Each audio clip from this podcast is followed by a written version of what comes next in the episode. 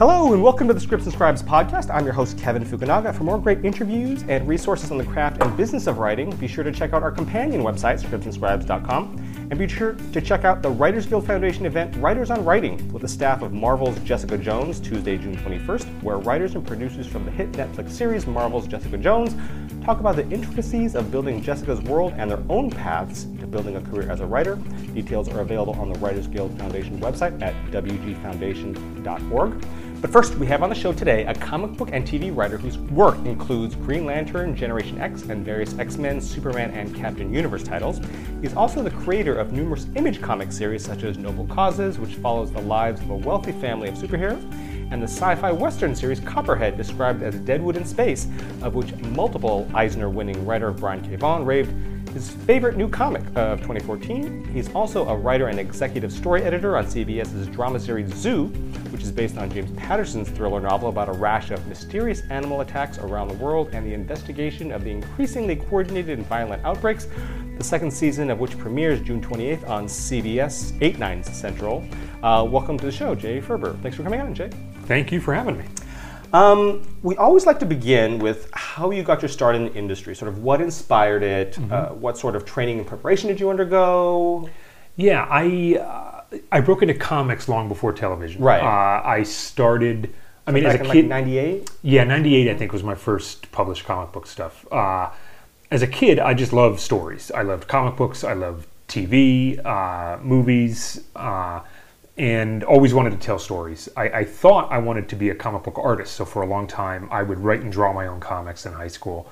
Uh, I was an art major in college for a couple years, uh, and then quickly realized that I really preferred writing. That was the form of storytelling that I liked. Uh, and then uh, in, in college, I just took creative writing classes. I, I didn't go to film school or anything like that. Um, and then in terms of breaking into comics, I really, again, late 90s, just kind of broke in the what I would call the old fashioned way of, of just sending in written pitches through Right. the snail mail, like, like a stamp, all that, uh, into various editors at Marvel and DC. And these pitches were for uh, like B and C level characters who didn't have a book. Like, here's a mini series you could do about Bronze Tiger or whoever. And uh, that got me some feedback and some attention. And uh, I finally kind of got a foot in the door um, with an editor at Marvel named Frank Pittarese, who gave me uh, a shot writing an issue of Marvel's What If.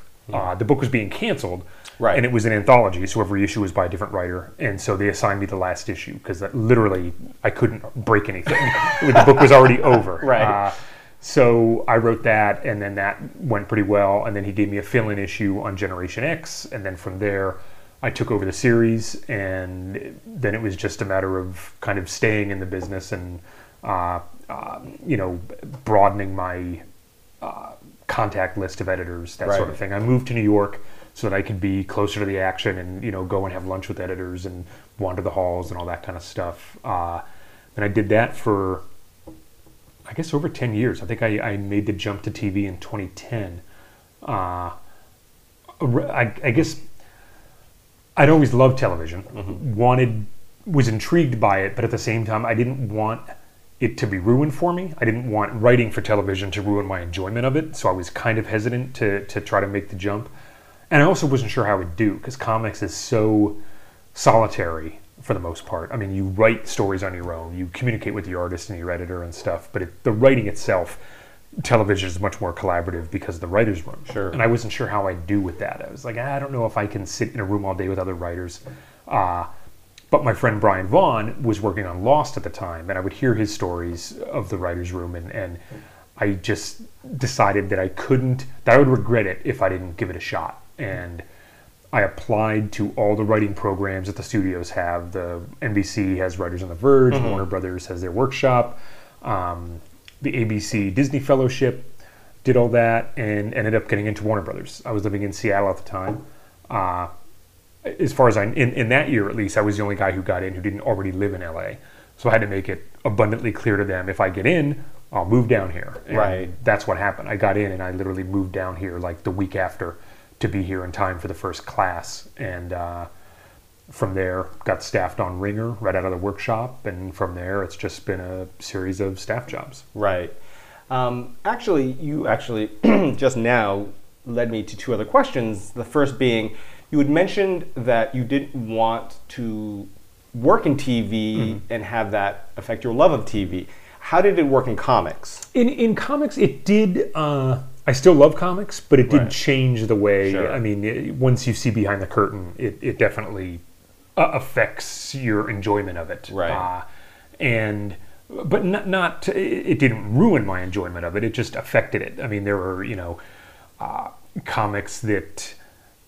ah, Boy, even if it's like, ah, you know, that, that writer, I, I know that guy, he's a jerk. I don't want to read that book. Right. Whereas, you know, if I hadn't worked in the industry, I probably wouldn't know that, or, uh, or, or just, you know, oh, that this storyline I know they're doing because of an editorial mandate to have this event to put this in place, and it's just seeing how the sausage gets made uh, has has just changed the the lens through which I look at comics, I guess. Sure. Uh, and in television, that's happened as well. Um, and, and I guess it may have affect it may impact my enjoyment of current shows, but I still love going back and watching older shows that for some reason retroactively haven't been corrupted. I guess. Right. Uh, uh, but but in either case, I mean, I still read plenty of comics and still devour television. Uh, so it hasn't really ruined it. In, in fact, I think I watch more TV than a lot of my peers in television. Yeah, we hear that a I'm lot. I'm a pretty pretty rabid TV watcher. Now, is most of that for enjoyment, or is most of that for? Uh, I, I would say no. Most of it's purposes? most of it's enjoyment, uh, and especially now that I'm I'm working on Zoo. I mean, we're on Mm-hmm. hiatus now, uh, but I'm not doing staffing. If I was doing staffing, I'd be watching whatever Sure. shows that I was meeting on, or you know, had been written by people I was meeting with, that kind of thing. Uh, but even meetings taking out of the equation, I still watch a lot of TV just for enjoyment. I mean, Right. it's just my. I've always been more of a TV guy than a movie guy in terms of I like serialization and, and stories that can play out characters that you can continue to live with week after week. So it's I'd always gravitate more towards television than movies for that reason. Right. And that's why I prefer comics as Right, well. That it's that whole ongoing saga thing. And it's actually kind of interesting that we live in a day and age now where you could binge watch stuff. So Oh, yeah. if you're meeting on a show, Yep. you can go back and watch whatever, Yeah, find whatever yeah. easily. Whereas 20 years ago, Yep. 10 years ago, maybe even might have been more difficult. You'd have to go to Totally. you know, uh, Video Archives, Vidiots, or some of these yeah. Cinefile, one of these video stores that has VHS or Right. DVDs of, of whatever show you wanted to watch. Exactly. and rent them, exactly. so. Well, and also in the, I mean, nowadays shows are so much more serialized. I mean, in the old days, I don't think you would have had to have watched That's every true. episode because they're Very all. true. It's a procedural. You watch a handful, and uh, but I know you know a, a couple. We got a couple new writers on Zoo in the second season. And because the show's on Netflix, they were able to just watch all whole thing. thirteen, Right, absolutely. You know, before they started the show and or before they met on it, probably, uh, which is cool. It's a great time to, to be able to do that. Yeah, and but there's so much more material out Oh, there I think to keep up with too. Yes, yes, yeah, for sure. So I mean, it's it's really, uh, I just watch what I like, Sure. uh, and then if I have a meeting on a show, sure, I'll I'll dive in and do my homework. Right. Yeah. And the next question that I had come up with with basically what we were talking about Mm-hmm. before was because we get this a lot. Writers, aspiring writers asking, "Do I need to be in LA?" And Mm-hmm. managers waffle on it. Most say yes or it helps very much to be so in Mm-hmm. LA. Uh, for, for feature writers because it helps to take meetings. You're going to take a ton of meetings before you ever get a job. Right. But for TV, it's even more so. But maybe you can explain a little why it's important yeah, to be it, here. It, it totally is. Uh, it's it is just for the meetings and for the the socializing network of it all. Because I mean, a lot of it, eh, for for good or bad, is who you know, and it's making those connections, and it's it's. Uh, you know, if, if you know your agent is putting you up for a show and one of your, you know, one of your friends or a past colleague has worked with that showrunner or knows that showrunner, you can make a call. Hey, can you talk me up to this guy? Can you put a word in?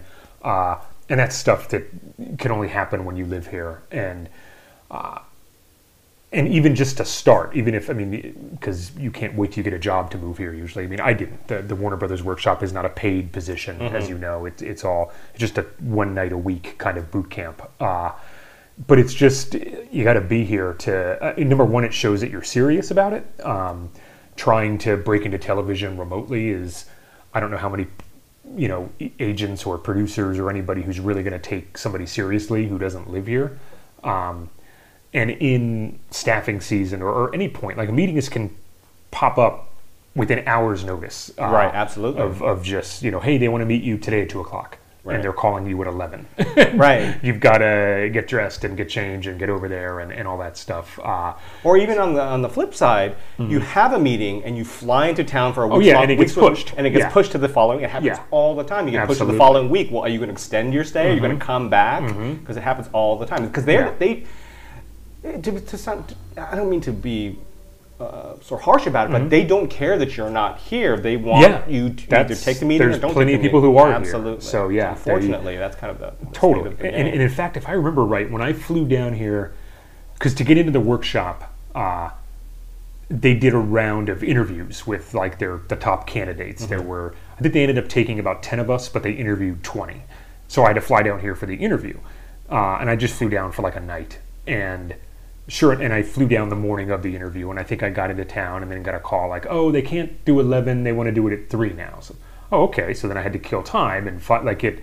Those things happen all the time. All the of, time. of just things getting rearranged, and it's never a reflection on you, or Sure. it's just things happen during the day. These guys have so many things going on in their lives and their in their work rather uh, that yeah, and so just being here just makes that so much easier. Yeah, and it's not to say that you can't make it from somewhere else, but it's Right. exceptionally more difficult. Yeah, I mean, I, I- I know of writers who live uh, elsewhere, like who live in New York, who have sold pilots Sure. without moving out here. Right. But they still come out for like pitch season to, to do a round of pitches and everything, and and uh, but I, I I honestly don't know of anyone personally who's ever gotten staffed who wasn't living here already. Right. Short of someone who didn't, who was you know a successful novelist or Right, or they have but, but who, right who has some previous uh, uh, reputation to trade on. Right. But, but somebody kind of coming in cold, so to speak. Yeah. Uh, I've literally never heard of it happening to somebody Right. who didn't already live here, or maybe in like Vancouver where there's already a, a film industry or something. Right. Yeah. And in features, it's slightly easier. Totally. Mm-hmm. It's still a difficult proposition if you're not here because it's harder to take meetings, but you can do it in features. Right. They're much managers and agents are much more inclined to take a feature writer who's not in LA Right. than a TV writer, which is almost Yes. almost a non-starter. Yeah. Unless you just have the most amazing pilot in Right. history, and then Right. they're going to tell you to move here anyway. Right, exactly, Um, exactly. yeah, with thing. features, which I'm less familiar with, but Right. with features, you can, as long as you're willing to fly out here for chunks of time to, Yeah, sure. to, to stay here for like two weeks and do a bunch of meetings and that sort of thing, and then go back to wherever you live and, and write, like that's doable as far as I know. Right. Yeah. Um, I wanted to talk to you about uh, what were we? LA. Mm-hmm. Coming to LA. Um, what was that experience like for you making the move? Because you at least were a writer, Mm-hmm. Uh, professionally, comic book writer. But I know a lot of people have jobs Right, and, and, right. Uh, in other cities that aren't Right. necessarily as transferable. Yeah, yeah. Uh, what were some of the challenges that you faced, or what kind of advice it would you have for that? yeah boy i'm trying to think of what how i would because i mean i was in a unique position i had i was writing comics but i also had a day job in seattle at the time uh, and so i had built up in anticipation of getting this you know being optimistic i had built up a, a nest egg Sure. knowing that i would have to move down here um, and I had lived in LA briefly before. I lived down here for a couple years around 2000. Um, and I had friends who lived here. My friend Brian lived here. Uh, in a small world, a girl I went to high school with in Pennsylvania lives out here and works in television. I ended up finding an apartment literally like three doors down from where she lived. So she was able to help me, uh, you know, move in and find a place and all that kind of stuff. Uh, but I, I was fortunate that I didn't have to find a job when I moved down here. Right. I, I had enough money between comic writing and the, the nest egg I had saved to to get me through the workshop, hopefully to when I would get staffed. If I hadn't gotten staffed, I, I don't know what I would have done at that point. Um, but uh, but it, it is tough. I mean, you're going to have to. My advice for getting a day job when you're writing, I mean, there's two schools of thought. Mine is get something that's not at all creative, uh-huh. so that you're, you know, waiting tables during the day or, or whatever that is, but it doesn't require any creativity. So at night, when you're working on your spec or whatever, your your creative energies are still at capacity. Whereas if you're taking a job where you where you're a copywriter or working in advertising or something, you're going to be using those creative muscles all day. You're probably less likely to want to come home and work on a spec when you've been working those muscles all day long at your day job anyway. Uh, that's my advice on that front. I mean, finding a job in this economy is easier said than done, Sure, obviously. sure. Uh, and obviously, a job writing advertising is going to pay more than waiting tables, so there's Right. that to factor in as well. But just in terms of your end game of, of being a screenwriter, I would always lobby for the, the the grunt day job so that you can devote as much as your time and, and energy to your writing as you can. Right. Plus, I think a couple things. One, don't get a job that's soul sucking, something that you hate desperately. Because Totally. then, when excuse me, you have your downtime, your time Right. you're not working, you're just excuse me, trying to recover from Yes. Yep. the soul sucking job that you have, Mm-hmm. or get a job that's too good. And I don't. I'm, I'm trying to to find a way to describe that better. But one where you're comfortable making a good living, Right, where it becomes right. easy to not Right. write because you're making good money. Yeah. Maybe not great money, but good money. Yeah. Mm-hmm. The job's pretty comfortable. Those are also sort of pitfalls because it becomes easy to not Right. work, Totally. not write on your own stuff because it's it's it's a challenge. Totally. And the most common path, and I, I circumvented this, but the most common path to, to getting a staff job is to start as a PA and, or as an intern and a PA and an assistant and, and climb that ladder on a show or in a writer's room or whatever. Uh, and that is a huge game of who you know. I mean, those, those, those jobs are so competitive uh, and they're so prized because they usually are. I mean, it's not uncommon for an assistant to get a script uh, Right. during a season, that kind of thing, and then maybe get staff the following year, Sure. that sort of thing. Uh, so that's definitely the the kind of the ladder to climb. If, if you're lucky enough to be able to get your foot in the door Mm-hmm. at that very bottom level, you know, do whatever you can to keep it and get as much coffee and as much run as many stupid errands as they want you to Right. with a smile on your face and you know just to, to make yourself useful and, and make them want to keep you around. Right. And it's funny because we've had a number of uh, writers' assistants, showrunners' assistants, Mm-hmm. as well as staff writers, all the way up to showrunners on the show. And a lot of them have, have mentioned that it might actually be harder to get an assistant job just because of the lack of them Yeah. than it is to actually get a staff writer job. might be. It might know, be, just yeah. because of the volume Yeah. of Yeah. you know the lack of those Yep. assistant jobs out there. Yep. There's you know one showrunner's assistant usually, Right. maybe one writer's assistant, and a, maybe a writer's PA Yeah. on a show. Yeah. Where you, you know you might actually have more staff writers on a show than you do have assistants. That's a very good point. And yeah, like I said, I didn't go that route. So my any of my advice or experience with that side of it is all like secondhand. Like Sure. I've witnessed it, but I've never been in it. Like Right. I, it, I can't imagine how hard those jobs are. Now I'm sure by. the jump to writer is staff writer is difficult. Oh, sure. I mean, every move in this Right. industry is difficult to varying degrees. Yeah. Right, right. Yep. Um, and actually, I thought of something else that I wanted to touch base on again, which is the the LA moving to LA Mm-hmm. for TV writers. Uh, you shoot.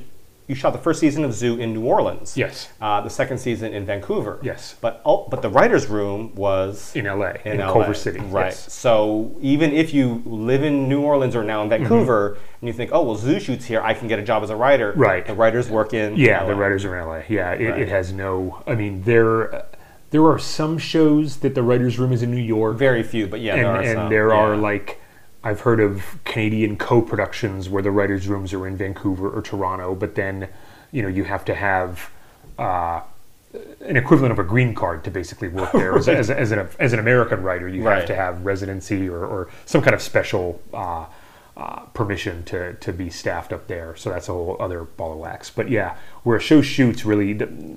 90% of the times the writers' rooms are in LA. Right. And I think also with the Canadian productions, from what I understand, similar to the diversity programs here, mm-hmm. you know, Canada has like that arts program. Right. I think where for newer writers especially, that they're sort of subsidized by the Canadian government. Yeah. So you're going to have even a harder time trying to get in because again, a new Canadian writer. Right I mean, if you're established already and you're Right, shooting a right. show out there, that's a whole different ballgame. Yeah. But as a starting writer, I think it could be, you know, actually. Yeah, it might be. Yeah, I don't know how that works up there, but that's probably right. Um, let's t- go back to t- uh, comics for a little bit Sure. because, uh, and then we'll go back to, to, to, to TV and zoo and all that kind Mm-hmm. of stuff. Um, writing in comics, you you sent out your uh, samples with the good old fashioned snail mail, which Mm-hmm. Yep.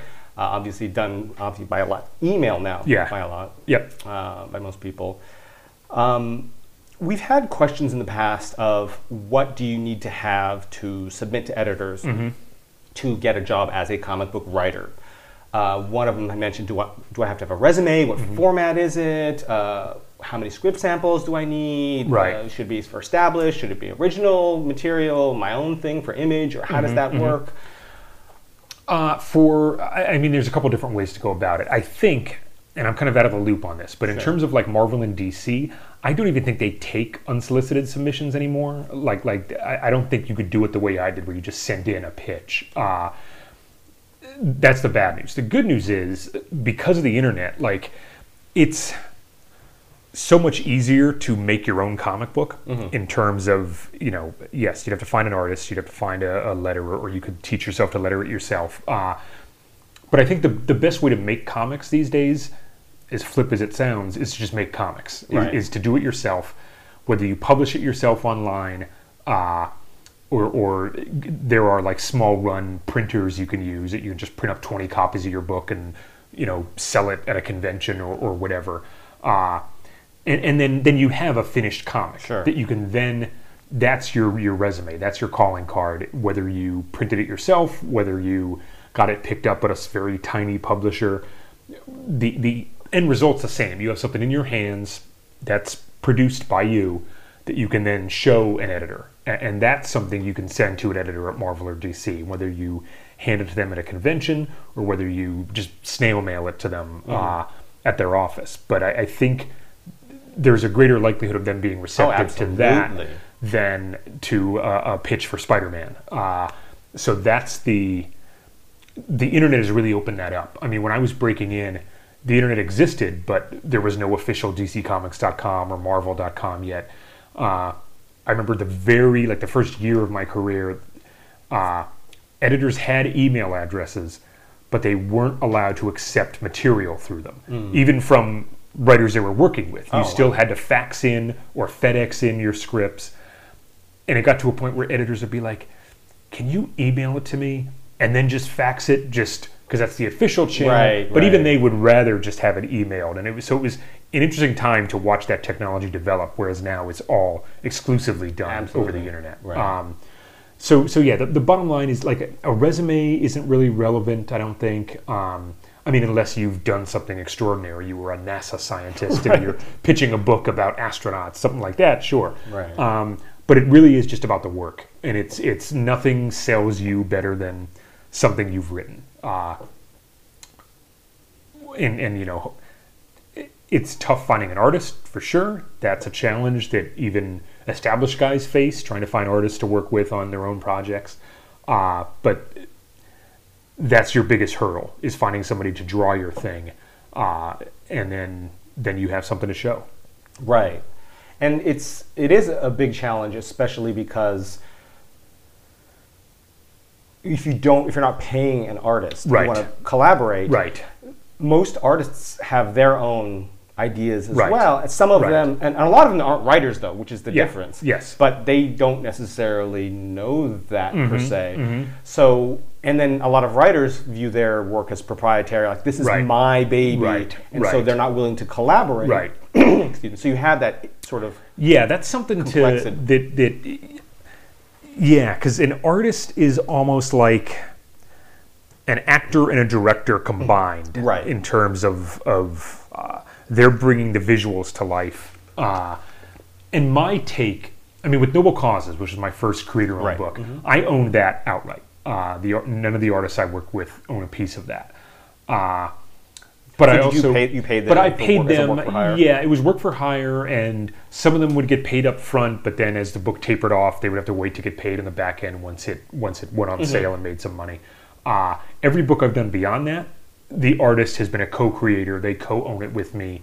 Uh, and going forward, I mean that that's just how I choose to work. Sure. Uh, and I think it's it's an artist. I think is more likely to be invested in the project if they own a piece of it absolutely. and and not even just and when i say own a piece of it i don't even just mean that you're telling the story you want but They are in the copyright. Like and they get half the profits and they get half the profits. But I would mean like let them contribute ideas to Right, it. Contribute like like don't you know if you're making your first comic, don't be so precious about your own ideas and and loosen it up so that it's a true partnership and and that, that the artist the, the more input you let an artist have and that you welcome and it's always it's it, it's only going to help uh, the better the project will be. The the artist will be more uh, inclined to give it 110% than if you were treating him as like a drawing machine where Right. it's just here's the script here's exactly what I want you to draw uh, And I'm not going to pay you. yeah, yeah, And and, you're not gonna exactly. And I'm hoping you do it for free Right. and that I own it and I can use this to Right. springboard onto. And if it makes things. money, then I'll pay you for right, your time. Right. Right. Um, on the plus side, nowadays we live in a world of like DeviantArt.com, you know, all these Right. websites where you can see artists' portfolios and Yes. make that connection and Yeah. stuff. So Yeah. And and you may find, as you said earlier, you know, artists who have their own ideas but aren't exactly Absolutely. writers. There's nothing wrong with. I mean, especially if your goal is to use this comic as a as a, a calling card, kind of. You know, that your ultimate goal is to write Spider-Man or whatever. Mm-hmm. There's nothing wrong with going to an artist who has an idea and helping him write his idea. Well, You know, absolutely. even if the story didn't come from you, you can still bring it to life. Put the words in the characters' mouths, and again, it's a true. It's all about collaboration. that's actually a path that I hadn't considered, which is actually brilliant. Yeah. Yeah. Um, It's a question of whether the artist likes the way you interpret it. But Sure. again, it's a push pull, it's a compromise, it's a collaboration. yeah. No, instead of getting an artist to help you with your work as a writer, go to help an artist with their Mm-hmm. Yeah. work. And, Yeah, I mean, maybe it could be, you know, uh, And, and yeah, there, there's ways where that meets in the middle as well. yeah, like- or you can help him with his, and he can help you with your. I mean, right, there's right. Or, or you say to an artist like, "What would you like to draw?" The artist is like, "I've always wanted to draw giant robots." right. Oh well, what if I did a story about a giant robot who was this and that, and then oh, that's cool, and then that becomes a whole thing. Absolutely. That's something that you guys created together. Right. It's- so it's I, there's ways to do that. For Right, right. Um, Copperhead, it's like Deadwood in space, Mm-hmm. Right. sci-fi western, very cool. Uh, what was sort of the inspiration? The inspiration was literally, I mean. In Deadwood in Space, I flatter myself to compare myself to Deadwood. Uh. I, I, I, I, I grant you. Um, that was just a shorthand. It was. I've had the idea for years, and, it, and it's not a new idea. I mean, Firefly was cowboys in space. Star Trek was wagon train in space. What I wanted to do with Copperhead that I thought was a little bit different uh, was number one, have lots of aliens, so it's much more visually diverse. Uh, and number two, whereas shows like Firefly and like Star Trek were, were shows about characters on a journey where they were moving. Every, every week they were in a different place. You know, it was based around a spaceship. I wanted Copperhead to be a show set in a town so that the setting was stationary, but new characters would come in each story. You know, new characters would come to town and bring new story with them. And so Right. I could play with it was it would be more like Gunsmoke, and that's why I chose Deadwood because Deadwood was a town. Mm-hmm. It would be more, you know, I wanted to have the sheriff, I wanted to have the the town doctor, the barkeeper, the the, you know the uh, the blacksmith, all of that stuff, um, and and do it with a sci-fi bent. Uh, and it was just just that just a, i didn't have characters i didn't have story yet it was just that kind of world and when i was talking to scott Godlewski the artist uh, we had originally talked about doing another idea that i just couldn't make work from a story point. Uh, and then i said what about this thing about you know an alien town and, and it's like a western it, it'd be like deadwood but on an alien planet. And he was like oh that's cool. I've, I've always wanted to do a western. And then we just started shooting emails back and forth about i remember talking about jaws a lot. And i think that was from scott that, that our cop should be like roy scheider in jaws just this this lone cop in this little town and then one of us had the idea to make her a woman and what if she was a single mom and should she have a deputy yeah what if the deputy thinks he should be the sheriff and it it just that was a, a real collaboration between the both of us and it just grew and grew and grew into this I, I think would turn out to be a really cool book No, absolutely. Um, and so, sort of, sort of segueing into uh, the entertainment industry. Uh, not that comic books aren't entertainment. Sure. Uh, different uh, infrastructures, but um, although with Marvel and DC, they're really not nowadays. yeah no it's all combined Copperhead. Mm-hmm. How? I'm assuming that it's it's you know Mm-hmm. it have if it hasn't already gone out to you know the we, we've had discussions nothing's nothing's in active motion right now but we're we're talking about it Now, what what is the process like for something like uh, you know Noble Causes Copperhead, when Mm-hmm. you have uh, a comic book that's been published, or at least you have a physical, how do you Right. get that out there, and what's the process like of getting it out there in the meetings, the development process? It's it's. I can only speak to this so much because we haven't actually, you know, uh, truly set it up. Um, I think it's different. Uh, You can go a couple different ways. I mean, the the first question is whether I, as the creator, I'm going to write it myself, or whether I'm just going to let my agents take it out and Sure. attach a different writer. Uh, Although you have the advantage of at least you're a television writer, Right, right. That's what I'm saying. I mean, yes, I have that option. A lot of a lot of comic book writers don't. I mean, Right. trying to attach themselves as a writer could be a deal breaker for a lot of studios or a lot of producers. Uh, although they've done it. Uh, Jason Aaron and Jason Latour are writing a Southern Bastards pilot. Uh, neither of them, to my knowledge, had any TV experience, Mm-hmm. but they were able to leverage that so that they're writing the pilot, which is awesome. Um, and, and like Mark Millar at, at, at Image, you know, he's all of his comics are becoming movies these days. Uh, but he doesn't write any of them. He just writes the comics, Sure. and then he he's a producer, and he gets writers to, to flesh it out into a feature. Uh, with with my properties, it really kind of depends. There are some that I want to write myself. There are others that I'm more comfortable just saying like, yeah, you can go develop that. You know, just find another writer for that sort of thing. And then it's a matter. I, I pitched Near Death, uh, another one of my comics, um, I guess two years ago now. And for that, it was a matter of, uh, and, and granted, again, I already have a, a television resume, so I could get meetings. Uh, but my agent set it up. Your first step is to go pitch it to producers, to pods, producers on deal is what that stands for.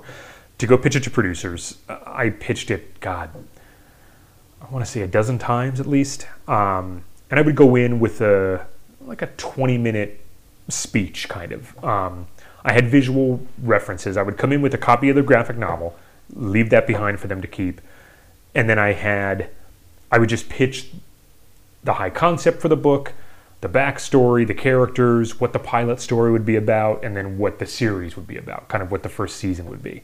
Um, and as I'm pitching it, I'm throwing down uh, either photos of actors who would hypothetically play these roles, Sure. uh, and then also some blown up images from the comics, from key points in the narrative that I'm pitching. Uh, and then once you get, I mean, in a perfect world, you get multiple producers interested and you decide to go with the one that, that you like best. Uh, no money is changing hands at this point. It, it's just getting a producer attached. From there, once you have a producer, then you go to a lot of these producers have deals already with one of the studios. So you go to whatever studio they have a deal with. The producer brings you in and you pitch it with the, the producer will give you will give like a little introductory spiel about you and oh here's why we like Jay and here's his cool book and we're gonna let Jay pitch it to you. Then I do my spiel, which is very similar to what I pitch to the producers. But usually, sorry, in between those times, the producers will work with you on it a little bit. Like, what if we did this? Or what if, I mean, to, to fine tune the pitch a little bit Sure. uh, for the, the studio you're pitching it to. Then it goes to the studios. Uh, you pitch it there. Hopefully, somebody there bites. Uh, from there, and it's still no money's changing hands. You get a studio attached, and then the, with the studio, you pitch it to the networks. And because of vertical integration, you know, if you're pitching it to Universal, their first pl- place is going to be to take it to NBC, NBC, sure. or to Sci-Fi, or you know, one of the channels that they one that Oh, they own. right. Um, and then it's not till a network buys it, generally speaking, that okay, now a deal's in place. A network is now going to pay you to write a pilot, Mm-hmm. and that's when money actually changes hands. Where you write a pilot, and you get paid for that.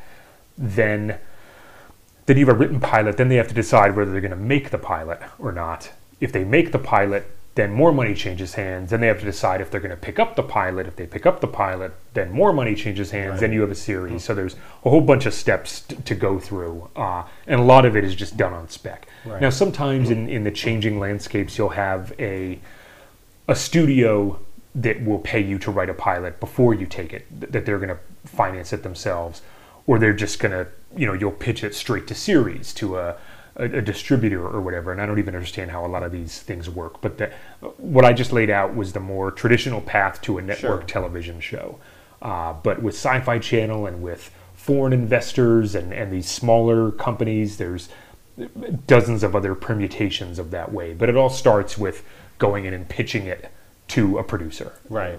You know, bottom line, that's the first step, and it's always a verbal pitch. That that's the a hard thing for I think a lot of writers to realize up front, especially comic book writers, is that so much of this is nobody in Hollywood wants to read anything. Basically, Absolutely. they want to hear it. You want to pitch it to them verbally. Right. They want to listen to it.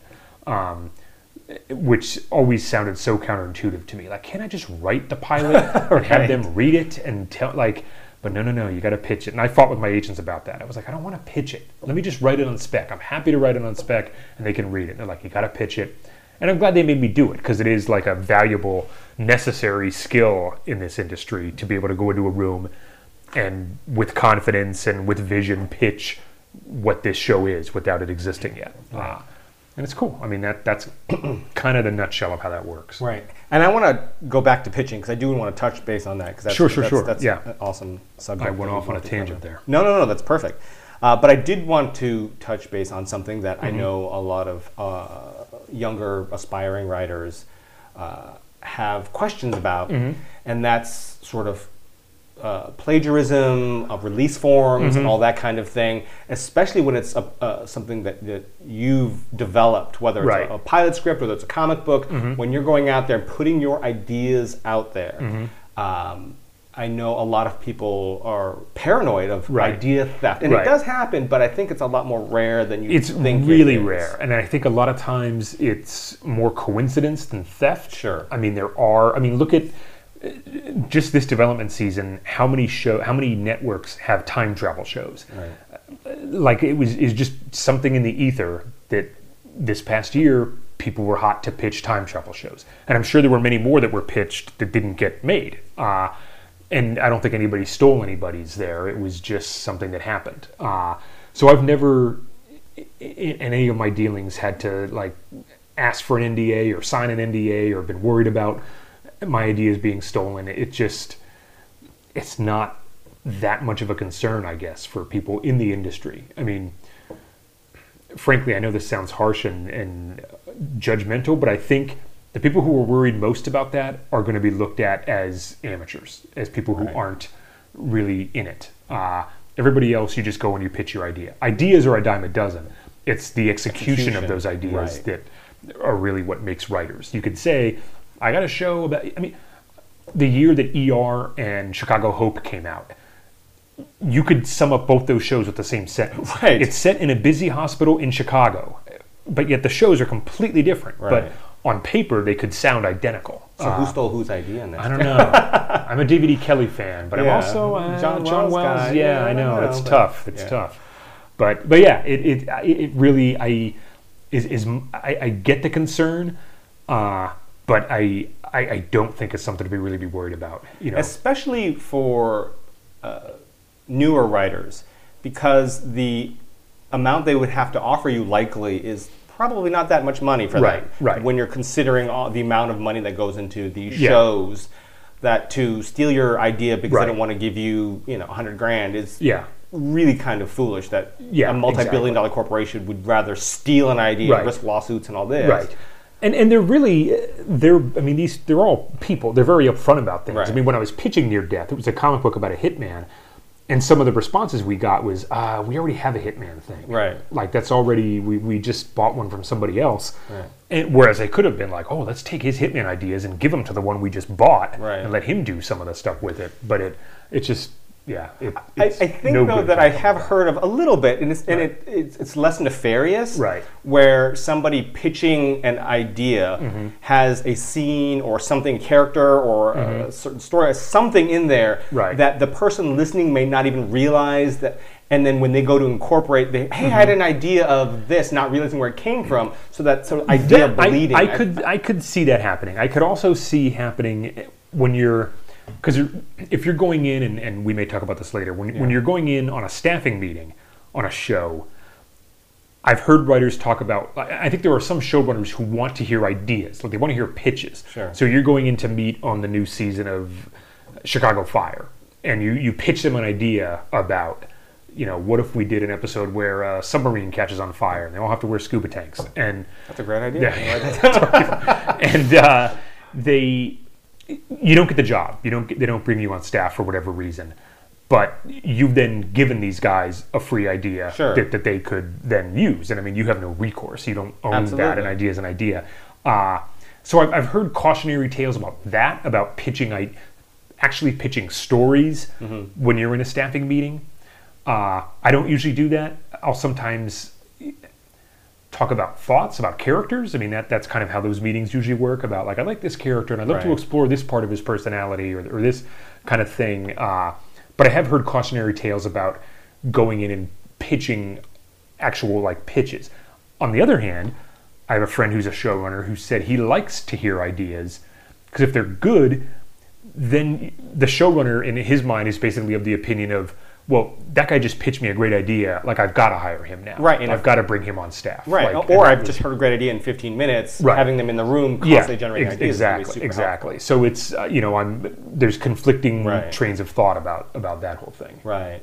And that's the thing, like you had mentioned, which we've heard before, but you'd mentioned it and highlighted it for us right now, is that ideas are a dime a dozen. Yeah. Mm-hmm. Everybody's got ideas. And you, it may be a great idea, but somebody else out there has it, and or it's the execution of the idea Right. that really Right. makes is the payoff.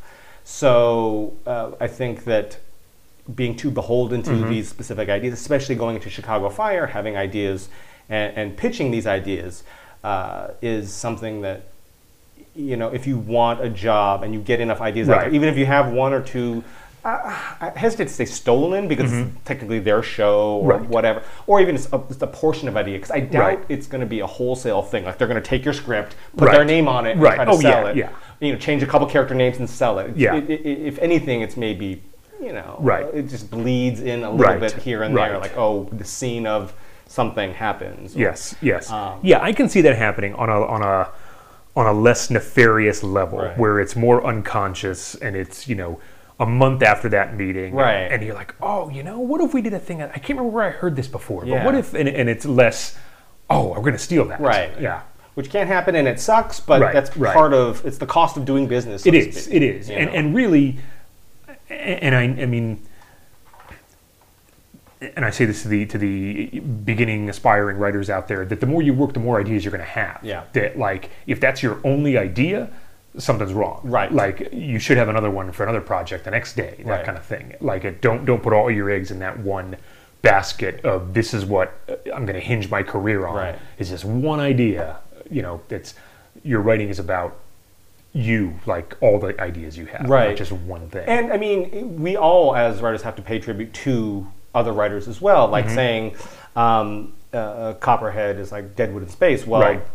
I'm not saying you stole whole, whole Right, no, know, no. pieces of, of, of Deadwood, but I mean, uh, the, Mm-hmm. the, the, the overarching theme. I mean, you know, something in there may have come subconsciously. Sure, totally. You know, a little I mean, bit. you're- I mean, that's what, what tropes are, what archetypes Absolutely. are, and, and, so and all of that. now, do you it's owe all you to know David Simon a bunch of money, Right. or you know David what- Milch. David Milch, sorry, David Milch a bunch of money. I mean, it's it's one of those things Right, where uh, you know uh, every there are very few original, truly wholly original Totally, ideas. totally. we're all influenced by Yes. the amalgam of Yes. of, of things. Although I, I will say this, this is funny. This just happened recently. I do get the heartache and frustration of Sure. of seeing an idea you had get done. Uh, Mark Waid, one of my favorite comic book writers, announced a new book recently called Captain Kid, about a middle-aged man who can turn into a teenage superhero, which is the reverse of Shazam, who's Right. a, a little kid who turns into Billy a grown-up Batson, yeah. superhero, which is an idea I had years ago, and I've never gotten off my ass and done anything with. But I loved it because so many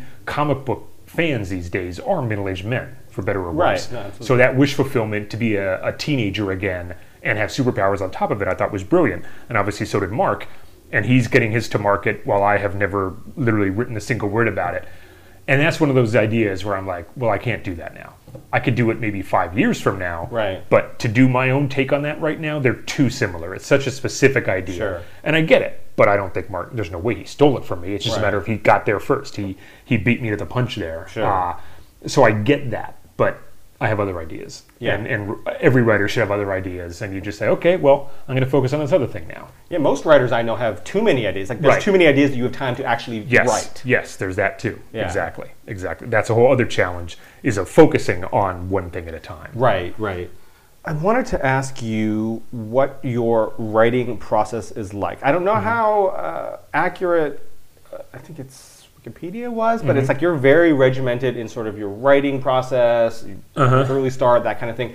What is your writing process like when you sit I'm, down? I'm pretty, uh, and I mean, I think this goes for comics and television now. Uh, I mean, TV is a little different because with TV, you don't always have the schedule you want. Uh, on TV, you know, you're in a writer's room generally, and then when you're off to script, your showrunner may want you to come into the office and write at the office, or you may be allowed to write from home, or you may have to go into the office and be in the room for the morning, and then you get to write in the afternoon. Uh, but left to my own devices, I'm, I'm a morning person. I like to wake up early. Uh, if I'm on a, a fairly tight deadline, I'll just literally roll out of bed, go right to my desk at 6 a.m. and start writing. And I'll write to lunch, take a little break at lunch, sometimes just eat at my desk if I'm on a roll, and then write through to, uh, I- you know, maybe four, between four and six, I'll wrap it up for the day. Uh, I'm That's quite I'm the- day.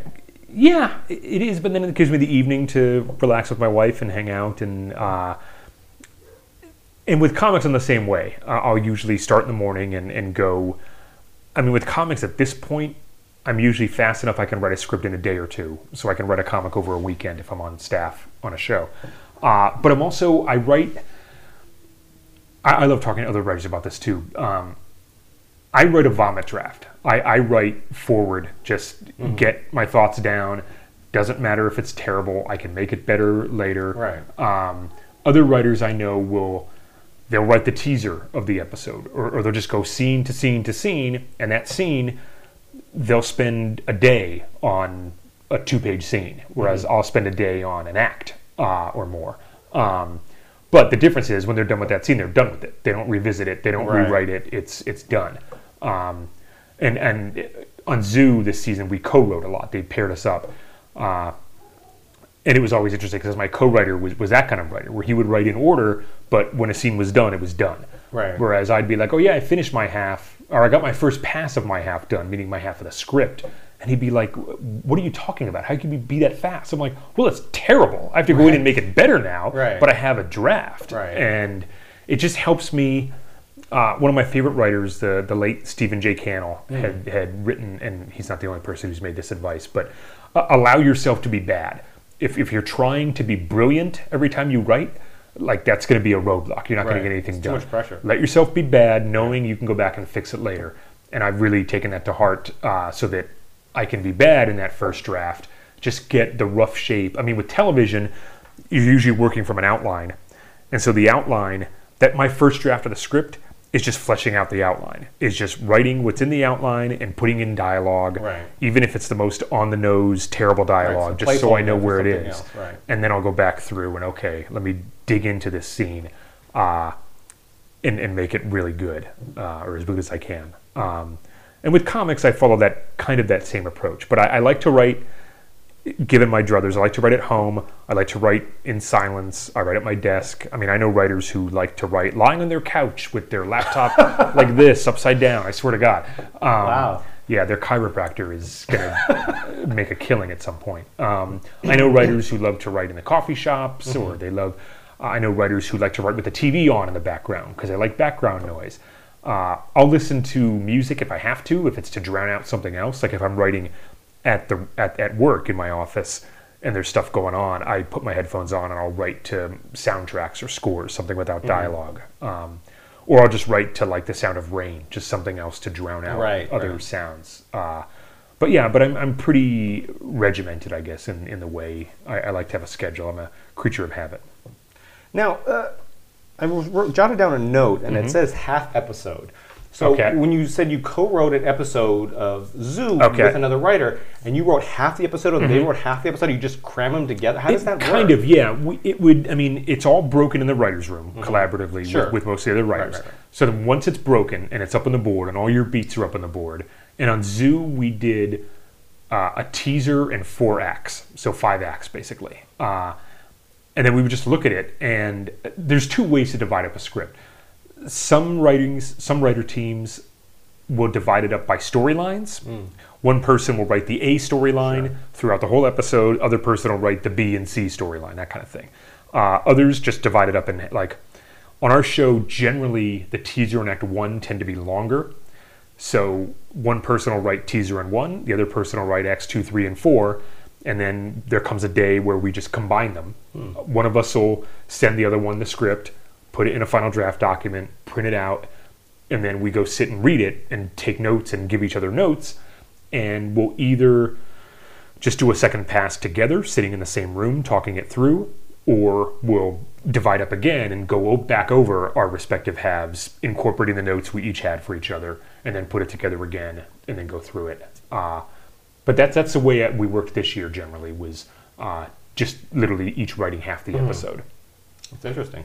Yeah, it, it's it's cool and uh, it's fun. And then during uh, during prep for the episode, you know, we'd each be on the calls as, as much as we could. But uh, there's a thing called a tone meeting where you talk through the episode to the director, and we would just tag out on that, where my co-writer would tone the first half of the script, and then I'd jump in and tone the second half, and yeah, it's it's it's all good. It works.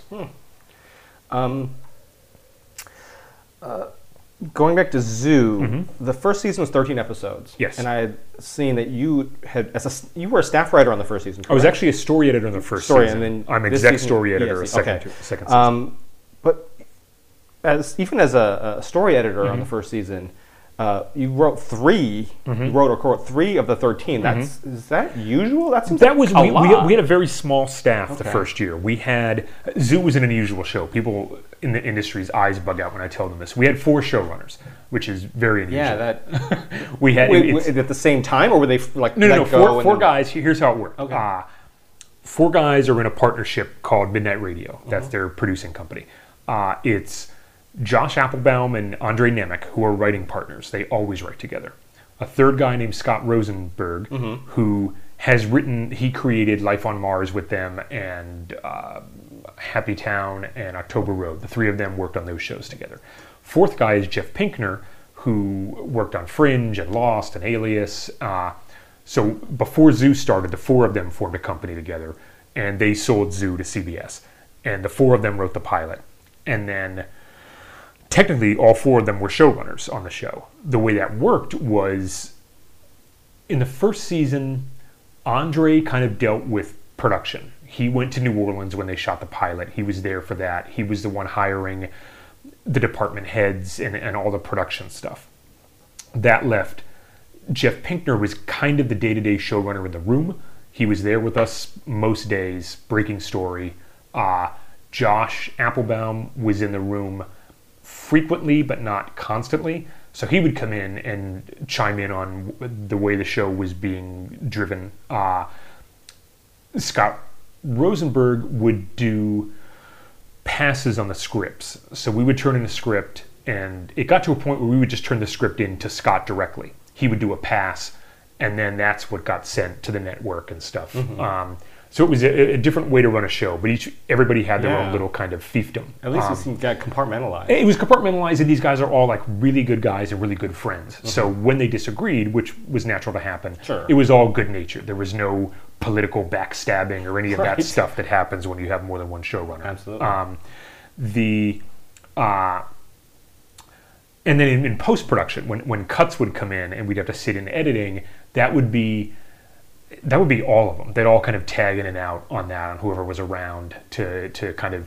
shepherd an episode through post production. Um, and and, and on, so we had the four showrunners, and then there were just four writers in the writers' room. Beyond that, we had Carla Kettner, who was a co-EP, who was kind of in charge when one of those guys wasn't there. Uh, and then there was uh, D. Harris Lawrence, who was also a co-EP. Brian O, who was a uh, supervising producer, and then me, uh, and then we had a writer's assistant. Um, so it was a very small room. So we each got. I wrote episodes. What did I write? Crap, I forget now. Five, eight, and ten. And eight, I only I co-wrote that with Scott because Scott was going to write that on his own, and he had a baby, and which he knew was happening, but he Right. thought that he's like, oh, it's a baby, I can still write the Right. episode, and then he realized I can't write this episode. they can't walk yet. So exactly. Yeah. So so I got drafted to, to pitch in and help him write that. Uh, so yeah, it was a very the advantage of having a really small room is that like everybody in that room is expected to contribute a lot. Yeah, Uh, sure. I've been lucky in, in the shows I've been on um, as a as a lower level writer. Each of those shows, the the room was small enough that everybody was expected to contribute 110 percent, Right. and everybody had a voice. I've heard of big network shows with writers' rooms of 10, 12, 13, 15 Right. people where the lower level writers don't speak. Right. They probably don't get a script. They're just kind of there. And and I've Right. been super lucky to not have to have experienced that. Yeah, no, that's and, and this season we made a couple writing changes. We we a couple new writers joined, so the writers' room is a little bigger. Uh, uh, but but yet at the same because we're co-writing, I still wrote. Uh, I co-wrote three, six, and ten this year. So I still have three script assignments, but they were all co-written. Um, and it's great because I mean it theoretically takes you half as long. You can co- write half a script right. in a couple days. Uh, but yeah, it, it, it, it was. It's still not a huge room, so everybody's still working a lot. Right. And and just to clarify Mm-hmm. again, when you say you uh, co-wrote a script in in a couple days, Uh-huh. this is after all. this the- this is after the episode has been broken did- and yeah yeah yeah, yes this is after they've said this is even after the outline's written Right, so this is when they've said you go off and you write your script now Right. and I mean last on last year I literally wrote a draft of episode ten we were kind of running behind at that point I wrote a draft in a day and Wow. this, this is after this is this Sure. is based on the outline you know so the story was broken and it was not a good draft it was a draft that, so that we could have something to send to production so they didn't have to prep off of an I outline gotcha. so it was they had a script knowing that the shitty dialogue in this script it's all going Right. to get better this is just so you know what the scenes Right. are what locations you have to scout uh, it, it's not unheard of for productions to prep off of an outline Mm. but that's really a last resort i, I would i would have rather give them a crappy first draft knowing Sure. that these locations are going to be the same Right. and the the nuts and bolts of the scenes are the same it's just the writing is sloppy uh, so they can at least start their pre-production and, and have that that time Absolutely. And I think also just from the production standpoint, uh, a script, even a mediocre one, still has, like you said, the nuts and bolts of what Mm-hmm. Right, you need. Whereas right. with with uh, an outline, you're sometimes you have to make your own interpretation of how long this is going to play, Yes, how important yes, this is. Where in a script, you can actually see. exactly It's- exactly So, yep um, uh, have you ever had a mentor? And if so, who was Uh, it? yeah, I mean, I've had a, a, a few. Um, in the in the writers' workshop, Mm-hmm. we were paired with two mentors. We had a, like a mentor who was a writer, a working writer, and a mentor who is uh, uh, an exec. And, and I was paired with a woman named Lisa Ruse at Warner Brothers, uh, who was great. You know, she would. I mean, we're not in touch a lot, um, but she's there if I need her, and she was really helpful in the workshop, reading my specs and giving me notes, and you know, prepping for meetings and all that. It's kind of ironic that I went through the Warner Brothers workshop and have never actually worked on a Warner Brothers show. Right. Because Ringer was technically Warner Brothers co-owned it, but it was technically a CBS production for CW. Uh, so I've never really worked with the Warner Brothers execs uh, in in my time in television. Uh, uh, and, and then there was a guy I met, a guy named Joe Henderson, um, who had come through the workshop a year or two before me. Uh, and he wasn't my formal mentor, but he and I really hit it off. He had written, he, he's a big comic book nerd, and he had just coincidentally, we had each written a story that appeared in the same comic, an issue of Witchblade from Top Cow. Okay. And uh, I was like, wow, that's that Joe Henderson guy. And so I reached out to him and we hit it off. So he was always there if I had questions about, oh, I'm going on this meeting. What have you heard about this guy? Right. And that sort of thing. Um, and I mean, those are, I consider, I mean, there's a lot of writers I've worked with who are higher level than me and whose brains I pick. Um, I, I hesitate to name people because I'm afraid I'll lose, I'll leave somebody out Right, and no, offend yeah, them. that's- But but there's it's it's and, and I find, I think that, that most writers in this town are happy to share their experiences with, with somebody uh, who's up and coming, somebody who, who's aspiring. Uh, you know, is, is, as long as you're not, as long as they get that you're serious about it, Right. that you want to talk to them about the business and the craft and not just gossip about like, in that episode of X Files, why'd they do this? like, you know, that, Right. that you, you really, you, you want, their time is valuable, so you don't want to waste their time. It, it should be about uh, business related stuff, um, not just uh, gossip or industry insider stuff. you Right. know. But in, in, in these these programs that that, that people go through, I, I think uh, obviously I only know firsthand from Warner Brothers, but they will pair they'll get you a mentor, somebody pair you with someone who's Right. who's who has volunteered for that kind of thing. Right. Um, there's some fun questions coming up, but before we jump into that, I did want to go back quickly and talk about pitching. Mm-hmm. Uh, that's something that a lot, again, writers being generally very sort of solitary. Right. Right. So the, it's not necessarily an innate skill to Right. Mm-hmm. basically be a showman or showwoman, I guess this case may be, uh, and basically ex- talk about your script, present Right. your script in the most positive way with Yeah. Mm-hmm. with a great attitude and energy because they've this is the 18th pitch they've seen that week. Yes. Yeah. Uh, what is some of your advice? Some of your do you have any specific stories of good pitches, bad pitches? Let's see.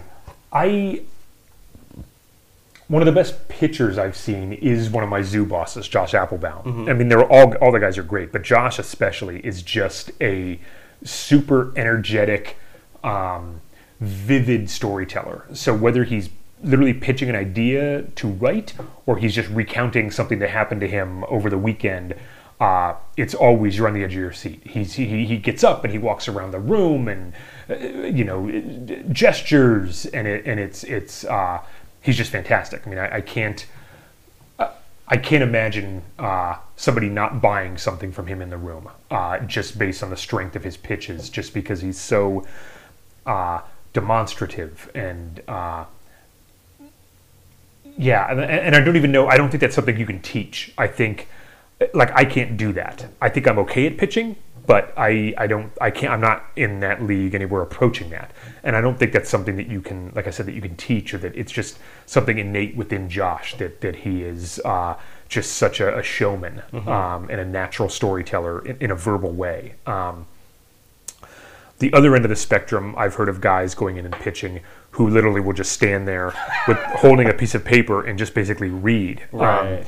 wh- what I do, uh, a, a guy I worked with on Ringer, a guy named Hank Chilton, who was uh, an upper level writer on that show and who I've remained friends with, uh, was talking about pitching to me one day. We were, uh, and because he was talking, he was developing developing a pilot somewhere, uh, and he was talking about rehearsing his pitching. Literally, you know, he would, uh, you know, you generally, I think most people write it out and then practice it, or you should at least, um, and that's what Hank was doing. And I hadn't thought of that before. I hadn't really pitched anything formally before, uh, and Hank was talking about. I think he had a rented office space somewhere, and he was pitching this thing over and over again, practicing it, practicing it, and it got to the point where somebody in the office next to him had run into him in the hall one day and was like, "Hey, good luck on that pitch." The guy's been hearing it Over every day, over and over, Yeah. uh, and it's good. Like you want it to be. So, so when I the, the one time I took a show out uh, and pi- sold it to a producer, but we didn't end up selling it to a studio. Um, near death when I pitched it a dozen times. Um, I ended up, I wrote it out and then just practiced it, made it so that it sounded natural. Um, you want it to sound conversational. You don't want it to sound like like something that has been written. And I would just keep it on my iPad and have it there to refer to. I got to a point where it wasn't 100% memorized. I don't think I could pitch it blind, Right. but I, I had it there on my iPad so that I could just glance down at it to, to keep my flow and just pitch it conversationally uh, and and with energy and uh, enthusiasm uh, and and specifics. Like you wanna you wanna paint a picture, um, and that's why I also think it helps. This is another piece of pitching advice I got from a guy named Drew Goddard who wrote The Martian. Yeah, absolutely. Tons of We've stuff. had Drew on the show. Oh yeah, Drew's awesome. Um, he had talked about having images with you. Like I mean, I think he was talking about one of his when he was pitching his Spider-Man movie that he had done up almost on poster board, I believe. Image like, and I think an artist had drawn them key images from from the story he was pitching, so that he could have them. I don't know if he had them on an easel or I don't know what he did, Right. but. Uh, so I took his advice when I pitched Near Death, and I didn't have them on poster board, but I had just like eight by ten images of uh, actors that I kind of cast in the show, um, so that it would just give them a visual of, of who to envision when I was talking about a character. Uh, and so I think any kind of visuals. I've heard of people selling movies just based on having like a fake poster made up of like here's the movie poster, here's what it would look like, some incredible visual, and then from there it's just you know they're already hooked in. Um, so having visual aids, I think, helps as well. Right. Uh, I wouldn't go overboard with it. You know, it- I, I don't even know what to say, what how to judge what overboard would be. But uh, you know, your pitch should be twenty minutes or so verbally, like Right. get it in that range. I think any more, and you might lose them. You might prattle on too long. Right. Any less, and it might not be as fleshed out as it should be. Um, there's also a just in terms of pitching a television show. I got this, and I think it still holds. It's it's pretty. One of the studios had had a, a, kind of a format they wanted you to pitch in, and I let's see if I can remember it off the top of my head.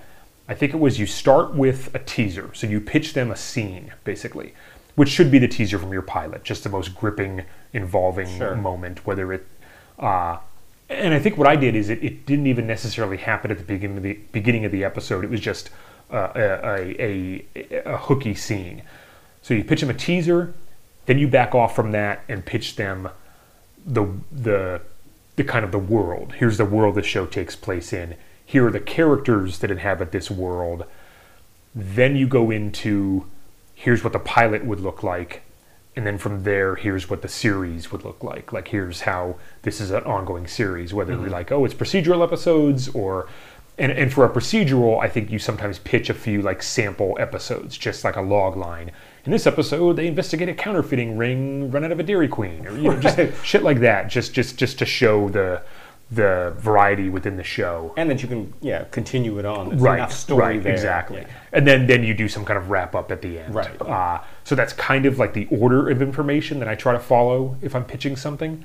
Um, and then it's just a matter of making all those pieces compelling and and you know don't waste a word, make it all matter. I guess. Right, right.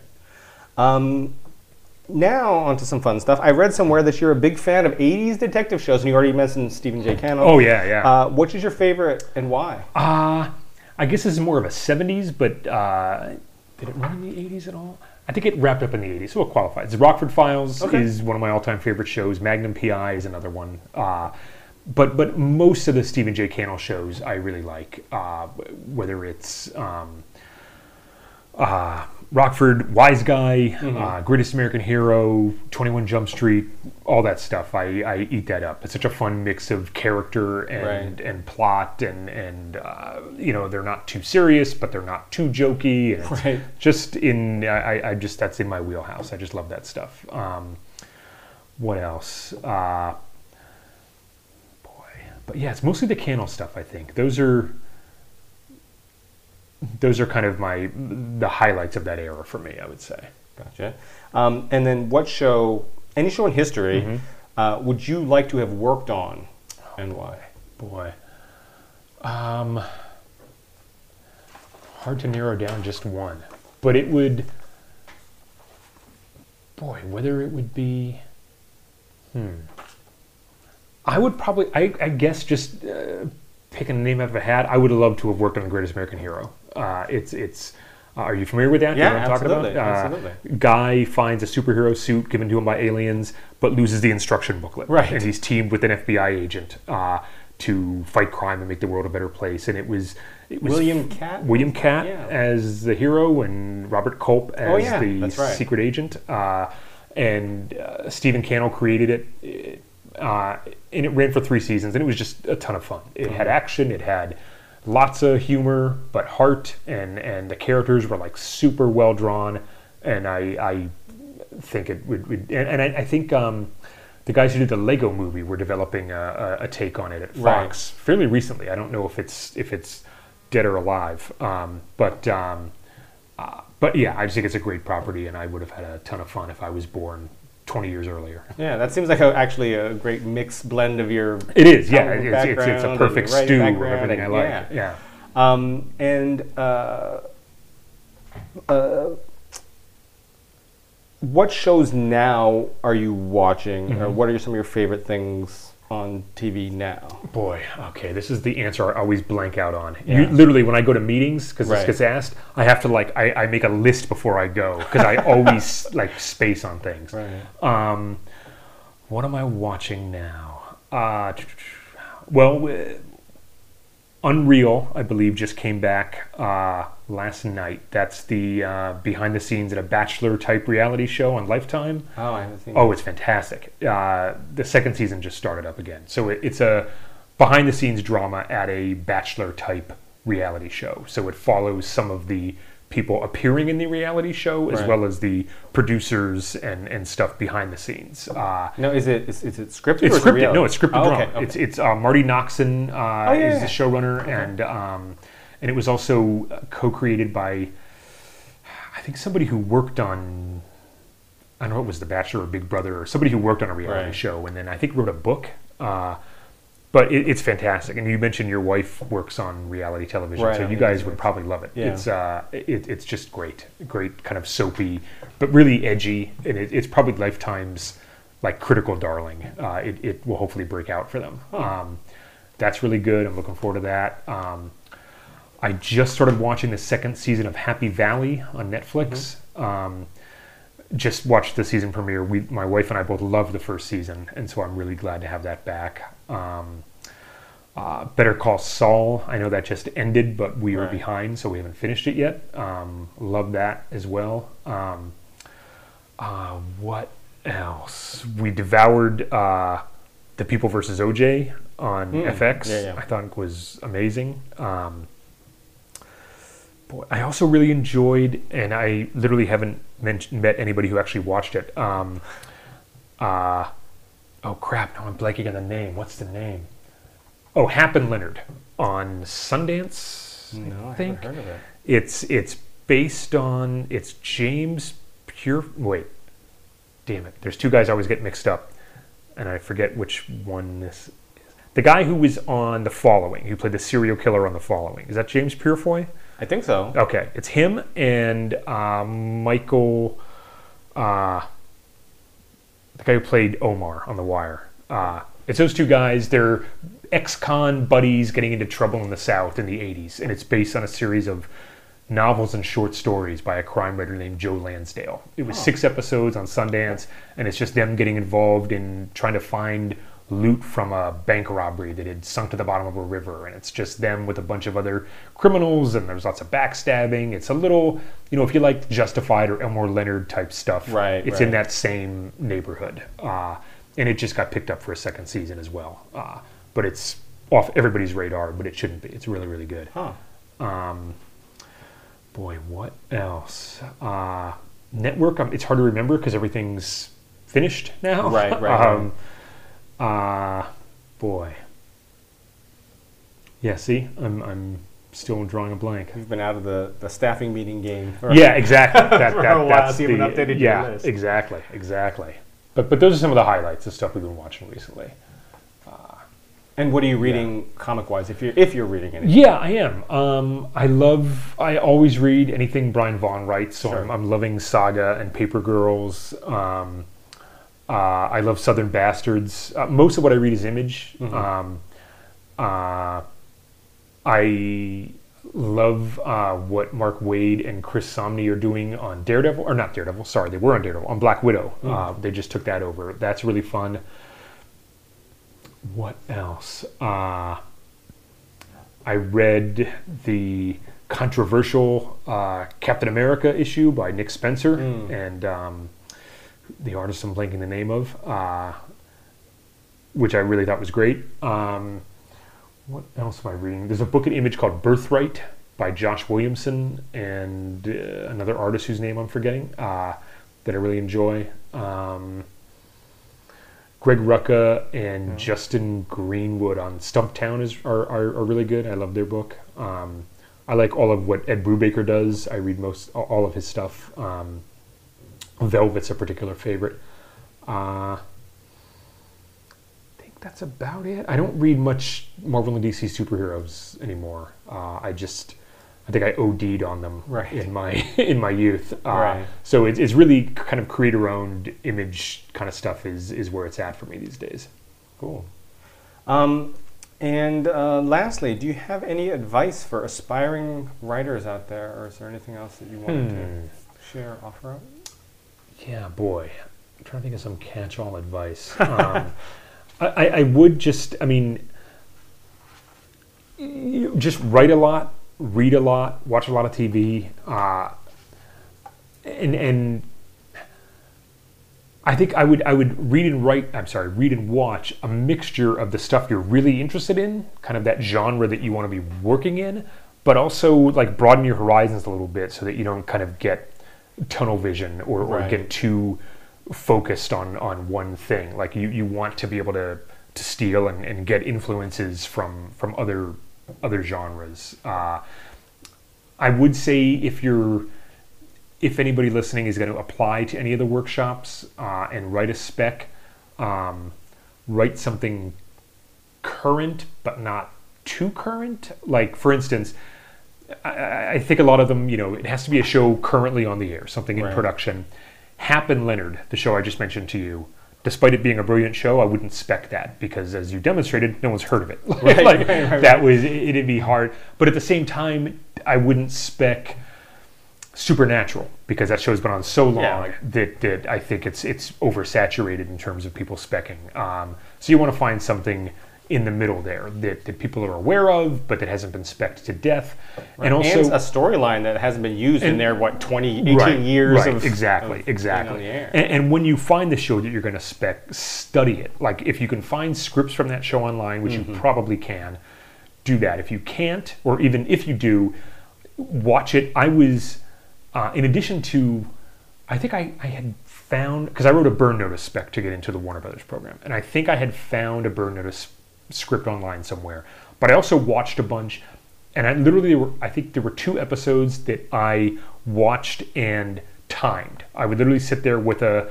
a my phone on the timer setting so I could time how long each act was, how many acts they did because that varies by Mm-hmm. network, uh, and then try to tailor the length of my acts in my script to kind of what their format was. Right. And it helps you. It, it, I would outline it too. I would how many scenes are in an act generally, and and just I would watch it and take notes. Just write one sentence about what each scene is. Oh, Michael sits with Sam and they find a case and that sort of thing. So you could kind of just writing it out and seeing it on paper. I think helps you uh, absorb it and and just live in those rhythms a little more. So really do your homework on the show you're specking. I, Right. You know, it, it sounds like it's tedious and busy work, but I think it, it would pay off when you're writing that spec. Absolutely. Uh, and, and then also in terms of specs, specs are good for these programs, but uh, for nothing else really. Like everything else for staffing, everybody wants to read a pilot. Right. So I think in your arsenal, you should have a, a good current spec and a great pilot. Right. Uh, you know, those are the two things I would focus on. I have heard on rare occasions, Mm-hmm.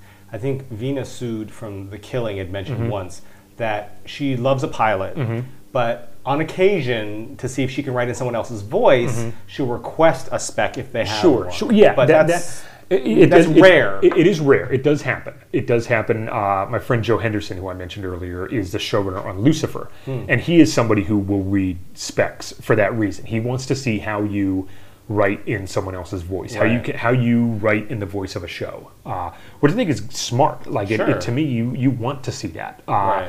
So, but but I think those are the exceptions. Uh, Yeah, the the far. general tide is people wanting to to to read an original pilot to see your original voice. yeah. And I think part of that is because there's so many shows on the air that chances are you're going to get a spec of a show you've never watched before. Right. Then it's hard to tell, like, is this a voice of the Right, show exactly, or not? right. And, and that that's what's tough. Yeah. Uh, with these workshops and programs, they have readers they hire who Mm-hmm. are kind of like my burn notice. I think went to the reader who was familiar with burn notice, Right. and, and so there they can kind of cover their bases. Right, And I right. know Warner Brothers has narrowed. They have a like a pull down menu on their list, site, yeah. a list of acceptable shows to spec, so they can help keep control of that because Yeah. there's so many out there. Yeah, yeah. Um, and actually, there's uh, a question that I meant to ask you Sure. uh, that I didn't. But as a successful writer working in both comics and TV, Mm-hmm. um, what are a few things that you know now that you wish you had known when you were just getting started out? Boy, um,